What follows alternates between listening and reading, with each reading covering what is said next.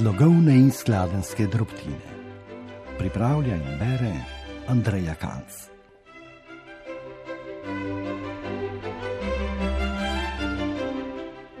Cenjene poslušalke in poslušalci, v sodobnem jeziku in različnih slogovnih govoricah v tem ciklu jezikovnih prispevkov razmišljam Andreja Kalc kot literarna prevajalka, občasna lektorica, dejavna članica živahnega lektorskega društva Slovenije, predvsem pa samozaposlena primorka.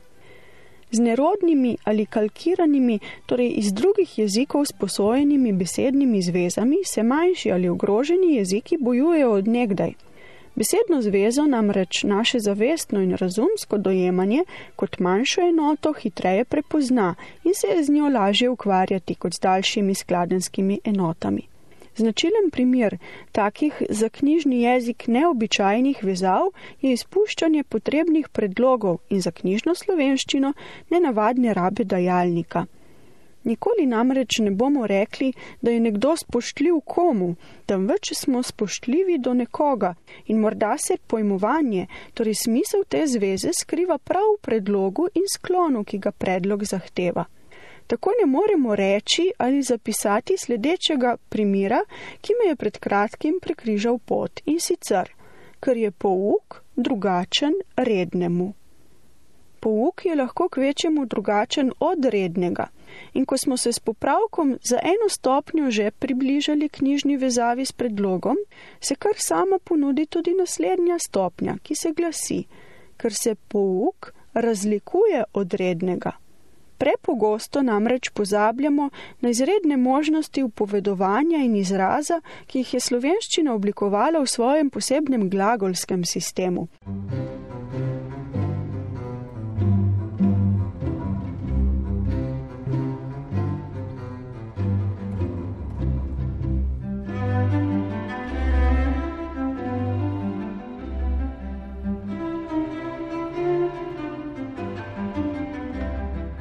Prisluhnimo še enkrat vsem trem primerom, ker bo tako razlika občutnejša.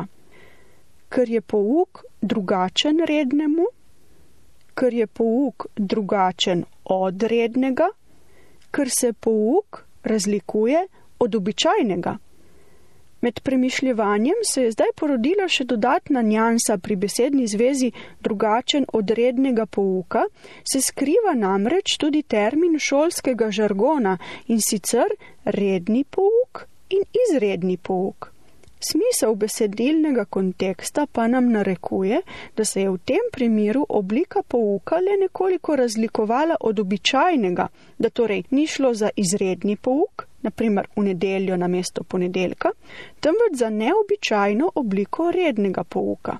Napačna sklonska vezava veliko krat skriva še cel kup netipičnih, neknjižnih konstrukcij, Rešitev ene plasti neustrezne rabe nas pogosto vodi k celi verigi slogovno in pomensko še boljših rešitev, kot smo videli iz tega primera, če seveda jezikovno težimo k odličnosti. Vendar le je jasno, da za tako poigravanje večinoma sploh nimamo časa in je že prvi našteti korak povsem zadosten in zadovoljiv.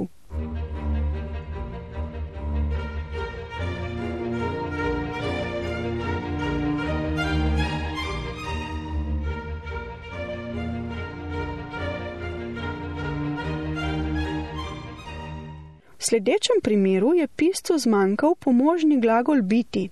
Na to pogosto napako sodobnega pisanja sem upozarjala že v eni izmed preteklih oddaj, vendar je prav zaradi njene pogostnosti na njo treba upozoriti, saj poznate tisto obče mesto, da je ponavljanje mati učenja.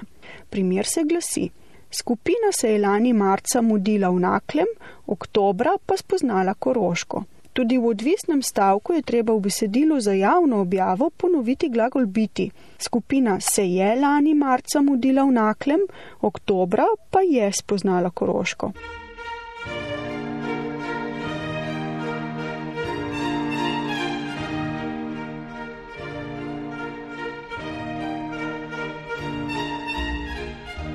Besedni red, jezikovna tema, ki muči predvsem primorce, ker veliko krat ne zaznavamo striktnosti knjižne stave besed in s tem resnično ustvarjamo drugačno stavčno melodijo in ritem, v številnih primerjih skriva z knjižnega stališča povsem neustrezne upovedovalne vzorce.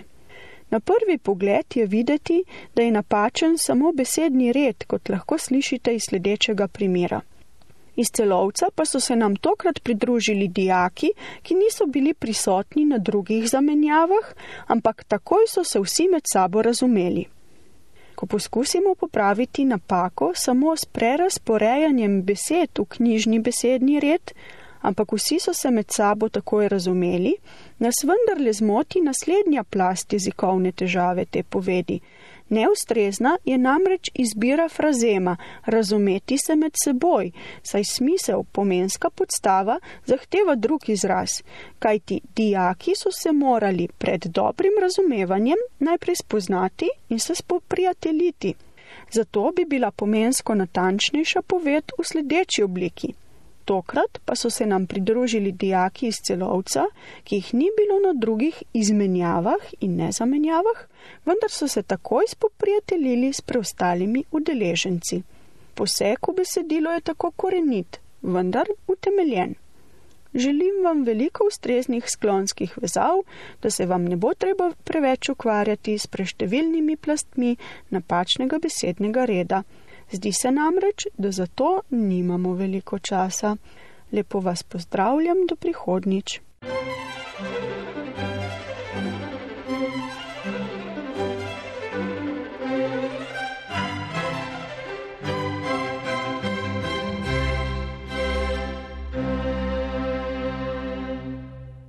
Na sporedu je bil jezikovni kotiček, ki ga pripravlja Andreja Kanc.